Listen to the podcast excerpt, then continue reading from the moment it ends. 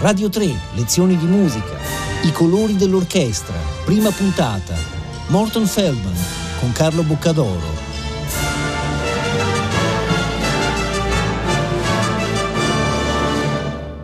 Un saluto a tutti gli ascoltatori di Radio 3 da Carlo Boccadoro, benvenuti a un nuovo ciclo di lezioni di musica che abbiamo chiamato i colori dell'orchestra, anche forse dovremmo chiamarlo i colori della grande orchestra.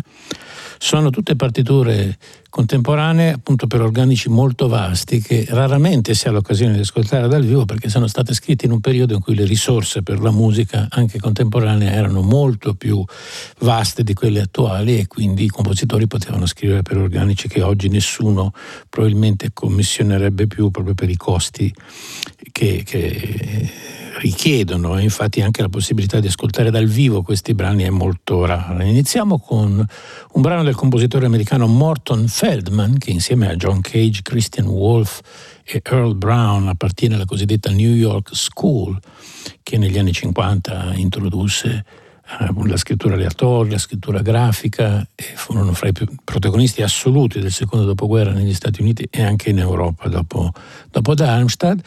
Questo però è un brano molto successivo a questo periodo, è un brano del 1986, quindi l'anno prima della scomparsa di Feldman. È una commissione della New York Philharmonic che si chiama Coptic Light ed è considerato da molti il suo capolavoro assoluto e senz'altro il suo pezzo per l'orchestra più importante.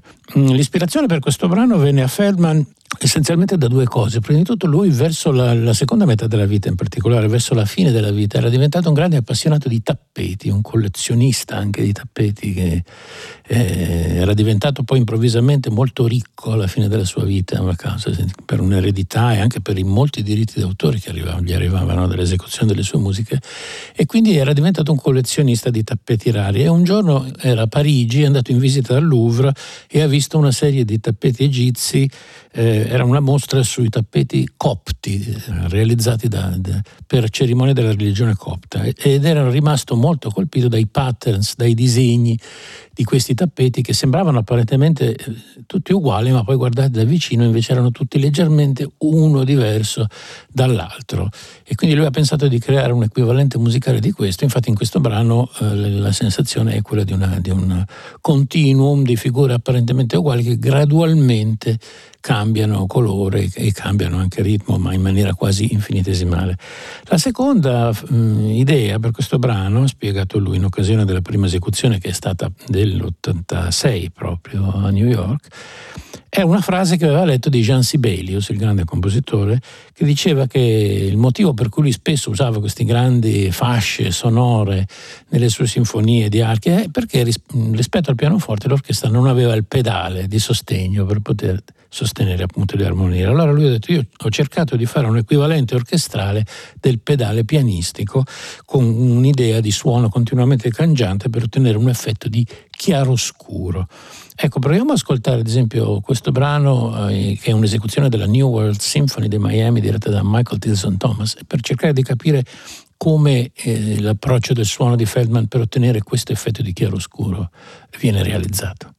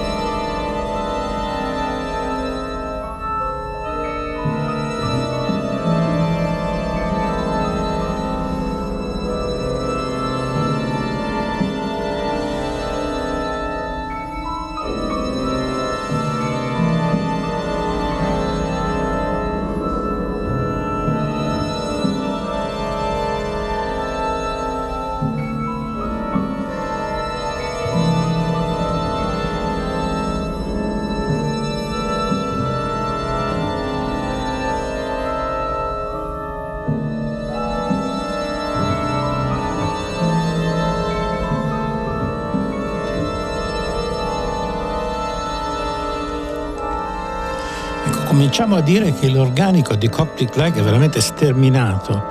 Sono legni a quattro, quindi quattro flauti, quattro oboi, quattro clarinetti, quattro fagotti, anche trombe, tromboni e corni sono a quattro, poi c'è il basso tuba, timpani, quattro percussionisti, due arpe, ben due pianoforti e addirittura 58 musicisti nella sezione degli archi. Quindi un organico degno dei, dei, dei poemi sinfonici di Strauss delle sinfonie di Mahler. E invece il primo stratagemma che Feldman fa per ottenere questo suono totalmente originale e molto personale è che lui chiede a questa pletora di musicisti per tutto il brano di suonare il più piano possibile. Tutti hanno 4 P in partitura di indicazione. Chiaramente sono talmente tanti che anche sforzando di suonare il più, più piano possibile e ottenere un suono distante, eh, il risultato è appunto questa specie di, di, fascia continua, però soprattutto da parte dei, degli ottoni è, molto complicato suonare a questi volumi più, più piano possibile. All'interno di questa specie di continuo dove vedete le figure sembrano sempre quelle, ma se voi andate a vedere la partitura non ce n'è una uguale, ogni volta è spostato un sedicesimo avanti, un sedicesimo indietro. Quello che emerge all'inizio, soprattutto nelle parti dei violini e dei flauti, sono questi intervalli di quinta, la, mi, mi, la che vanno e vengono in continuazione.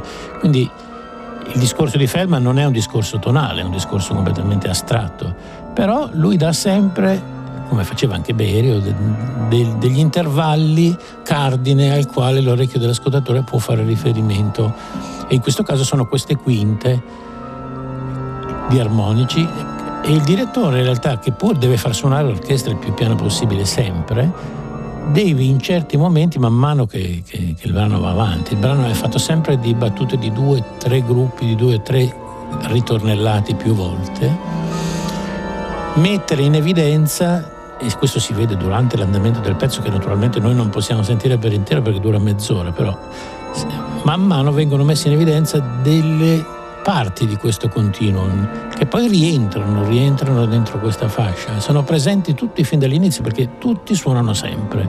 Non ci sono pause in questo brano, nessuno sta mai eh, fermo.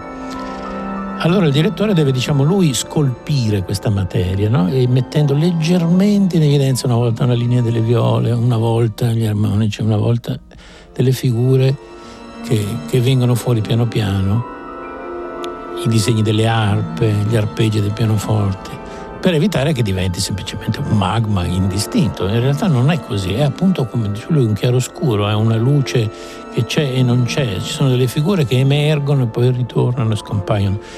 E Feldman è più che altro conosciuto per la sua produzione cameristica, anche per la produzione quartetti per archi, eccetera. Non sono tantissimi i suoi brani per, per orchestra, ma il suo approccio all'orchestra è lo stesso che lui aveva negli altri brani, cioè non gli interessa assolutamente fare qualcosa che rispecchi la tradizione, né europea e neanche quella americana.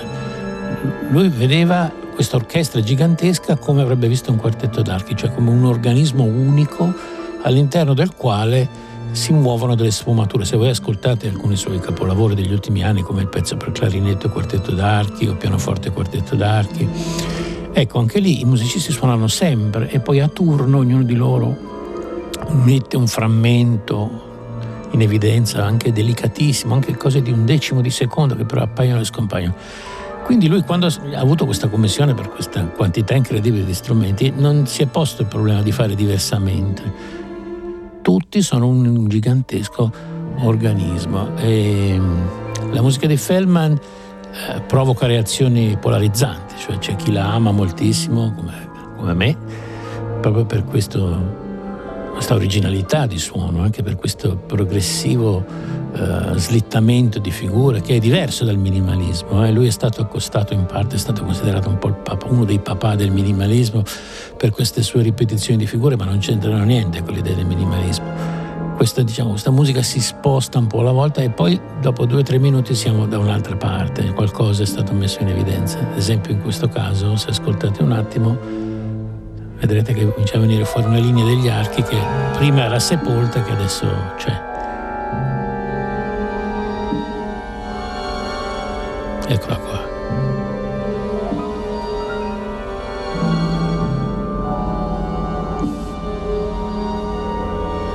insieme agli armonici di prima sono due elementi per l'orecchio a cui ci si può, diciamo, appoggiare per non perdere il filo del discorso. C'è invece chi lo trova di una lunghezza insopportabile, una monotonia insopportabile. Alcuni suoi pezzi sfidano veramente le convenzioni tipiche dell'ascolto. Ho scritto un quartetto per archi che dura sei ore, altri pezzi da camera dura tre ore, quattro ore e mezza. Cioè bisogna entrare in questo mondo e una volta entrati ci si può stare anche per delle ore. Questo, diciamo, un pezzo di mezz'ora per Feldman non dico che sia una miniatura, però è, è un pezzo relativamente breve.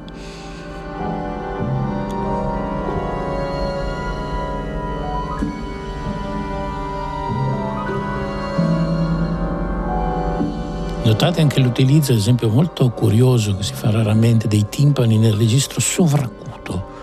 Queste note acutissime con i timpani. Non, non uso i timpani come si usa in genere per rinforzare i bassi o per dare un'idea ritmica forte. No, li usa in maniera melodica, spingendoli, usando spesso il timpano piccolo, con dei suoni molto, molto acuti che Dopo diciamo, questo stile è stato molto imitato in Europa, dalla nuova avanguardia europea, però stiamo parlando di un brano di 40 anni fa e allora era un suono nuovo, un suono che non si era quasi mai sentito.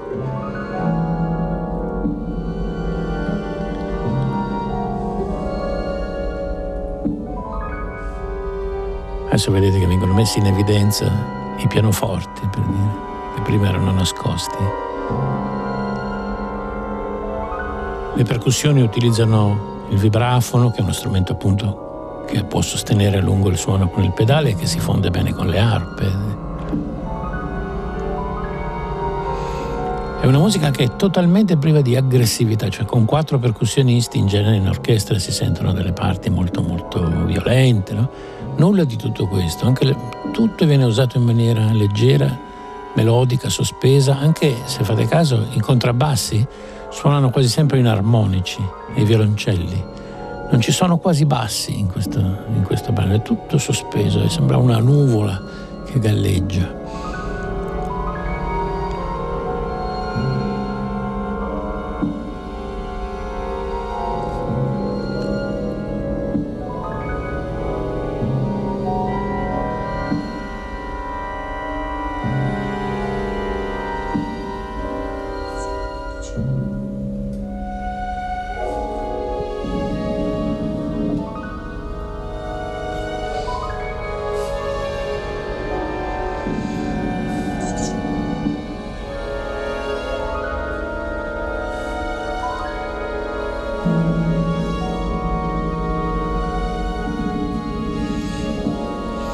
Adesso vedete adesso i secondi violini hanno messo in evidenza questi loro intervalli di quarta, mentre gli armonici che avevamo sentito all'inizio sono praticamente scomparsi, sono rientrati nella nuvola armonica.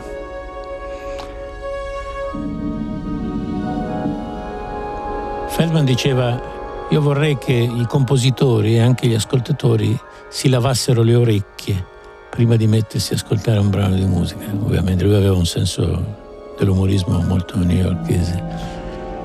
E quindi intendeva dire che bisogna porsi un modo fresco, nuovo di ascoltare, non aspettarsi uno sviluppo tradizionale e nemmeno di aspettarsi delle ripetizioni appunto come era, c'era nel minimalismo più classico.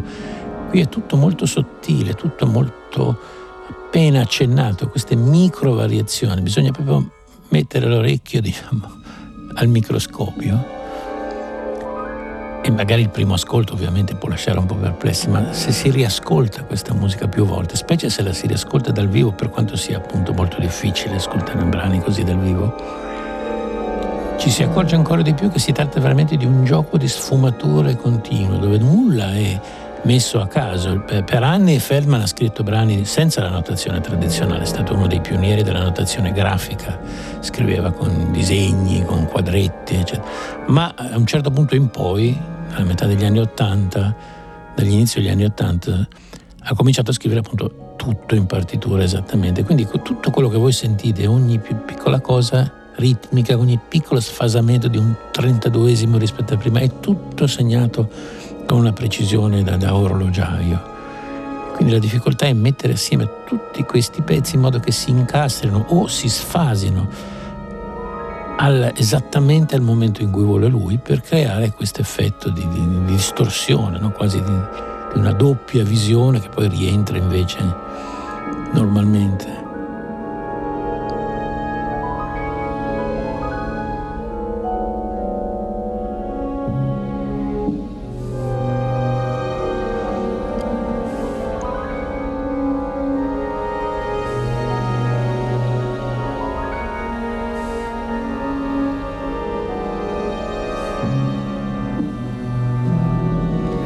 Comincio a sentire anche una melodia di viole e celli che viene messa in evidenza.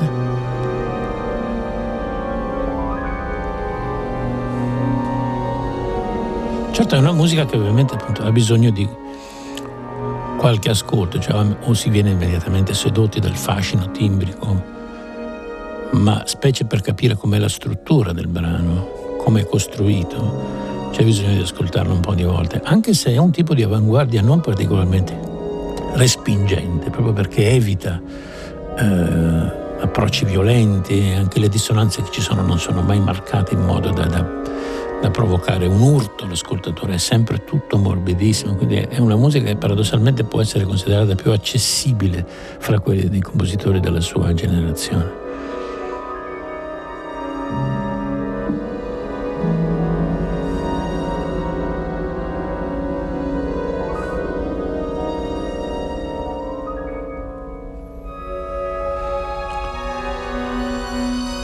Delle cose che aveva osservato Feldman guardando quella mostra al Louvre era come questi frammenti di stoffa cotti, questi tappeti, secondo lui dessero perfettamente l'idea di che tipo di civiltà fosse, anche da frammenti.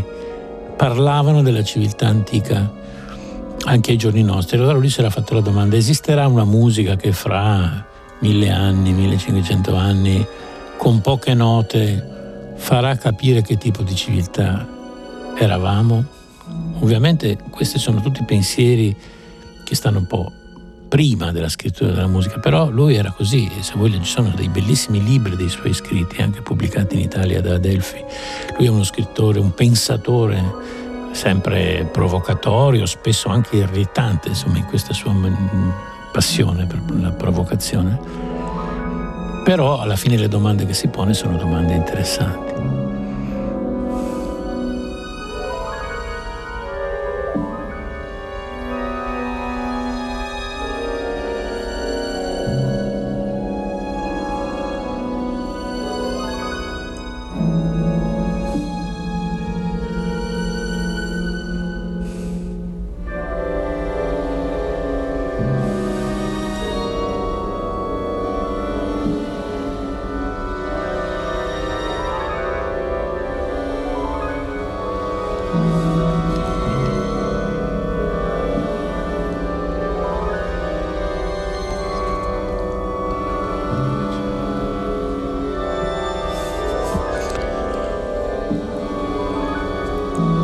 Feldman, come dicevamo, era molto amico di Cage, che aveva studiato con Schoenberg ed era molto interessato alla musica della seconda scuola di Vienna, in particolare alla musica di Webern. Eh, però nella sua scrittura in realtà non si ritrova una diretta influenza di questo, pur essendo un compositore appunto che non ha nulla a che vedere col mondo della tonalità tradizionale. In realtà non si è mai capito bene come lui scegliesse gli intervalli delle sue partiture, lui si rifiutava di dare qualsiasi spiegazione, diceva che lui scriveva quello che sentiva. Infatti c'era anche stata una polemica con autori europei come Boulez e Berio che lo consideravano un dilettante proprio perché lui non era in grado o non voleva fare analisi tecniche spiegando dove era la serie, se c'era la serie, eh, come era costruita la sua musica. Lui diceva io sento, provo al pianoforte e praticamente scrivo quello che mi piace, di base diceva. Questo approccio ovviamente per gli strutturalisti di Darmstadt era una, una follia, era impensabile, un Stockhausen era in grado di spiegarti qualsiasi cosa in qualsiasi punto del perché. E il fatto che Feldman si dichiarasse, volutamente secondo me non era affatto così, un istintivo totale, eh, eh, ovviamente provocava delle polemiche molto forti nell'ambiente. E quindi in realtà non c'è un piano diciamo, armonico iniziale, almeno in teoria, secondo lui, lui met- c'è un'intervista che gli ha fatto il New York Times mentre lui scriveva Coptic Light, dove appunto lui si metteva il pianoforte, provava questi accordi e diceva ok, qui metto due flauti, qui metto quattro corni e poi diceva non sentite questo, viene fuori un suono bellissimo, lui parlava sempre solo in termini di suono, non spiegava perché uno faceva un Mi piuttosto che un Re o, o un Do. In realtà poi quando si studiano le partiture di Feldman si vede che la scelta del, degli intervalli che lui ha è molto precisa, non, non esce mai da certi ambiti, eh, evita appunto in qualsiasi modo che ci siano richiami eh, alla, alla, tradizione, quindi era tutt'altro che casuale, ma lui anche un po' si divertiva a sfottere questo atteggiamento iperstrutturalista dicendo che scriveva solo quello che gli veniva in mente.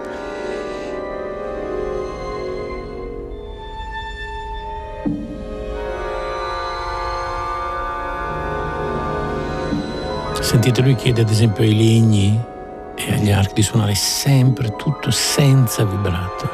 Quindi viene fuori questo suono neutro, lucido, questa superficie eh, lu- cangiante, luminosa di legni e ottoni dove, dove non c'è nessun tipo di, di vibrato. Infatti è stato paragonato anche a certi quadri di di Sol Lewitt, ad esempio, un grande pittore proprio minimalista, dove fa queste intere pareti, tutte arancioni, tutte blu, tutte gialle, no? uniformi.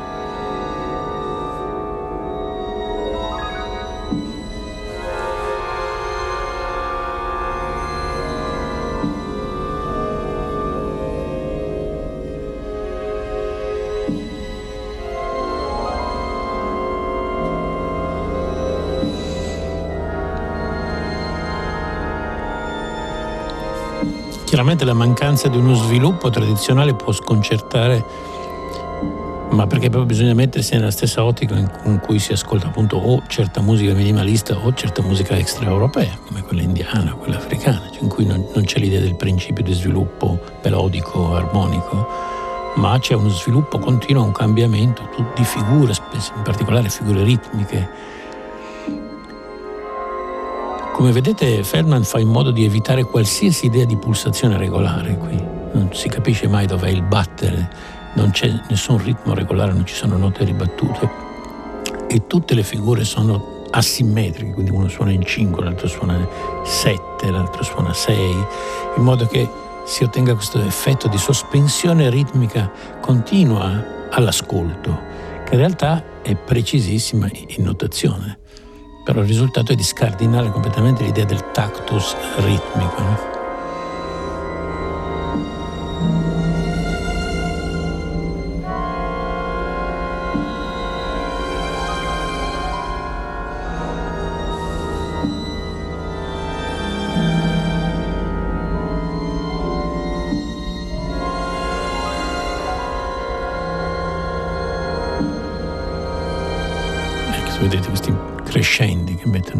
Evidenza una semplice nota è come se diventasse una melodia. All'interno di, una cosa così volutamente statica, mettere in evidenza un'altezza, due altezze, e dà un carattere tematico, anche se in realtà si tratta di una nota sola, non di un tema. Ecco, adesso c'è un'alternanza, sentite, dei, dei legni che entrano a distanza di un sedicesimo uno dall'altro e fanno come se fossero delle scale morbidissime.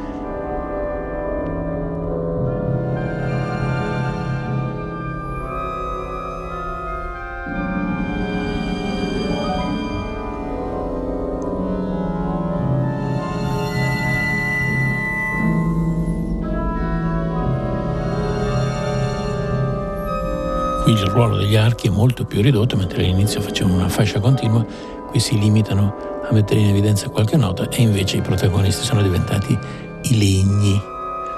Quindi vedete che ci siamo spostati dall'inizio, pur all'interno di questa apparente immobilità.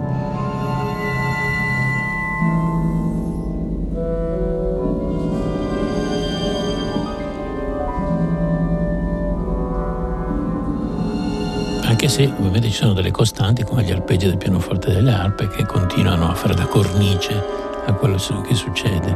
Ovviamente quando avrete, come spero, la possibilità di, di ascoltare questo brano per intero da soli, senza anche il mio commento, tutti questi dettagli saranno ancora più chiari. Questo è un disco che per fortuna ancora si trova, si trova anche sulle piattaforme digitali, quindi potete sentirlo facilmente.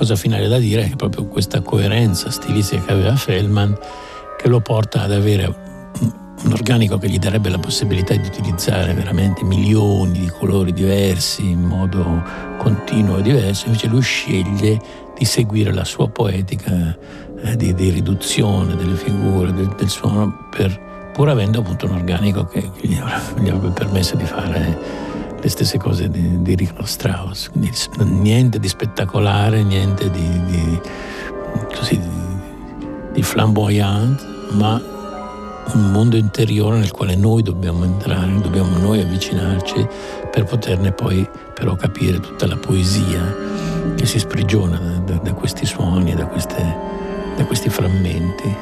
Quindi io ovviamente vi invito a, a riascoltare, ci sono diverse incisioni, perché in Germania in realtà c'è dove ci sono molte più mezzi che in altri paesi. Eh, ci sono molte più orchestre e questo brano viene eseguito abbastanza frequentemente, da noi è molto raro, però ci sono diverse incisioni anche di orchestre tedesche, non solo questa americana, che potete ascoltare.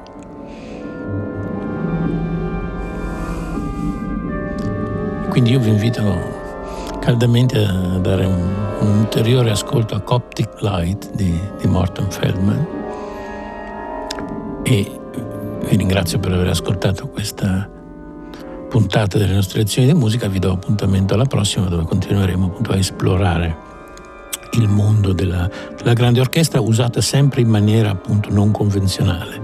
La puntata ha come sempre la regia di Paolo Damiani con Antonino Faranda per la parte tecnica. Io vi ringrazio e vi do appuntamento alla prossima.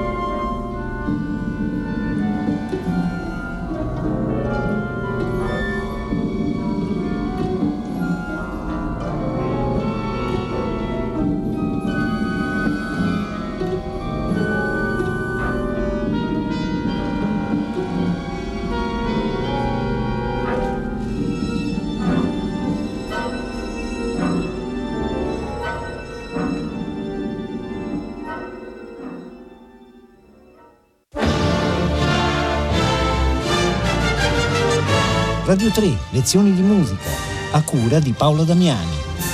Tutte le puntate sono disponibili su RaiPlay Sound.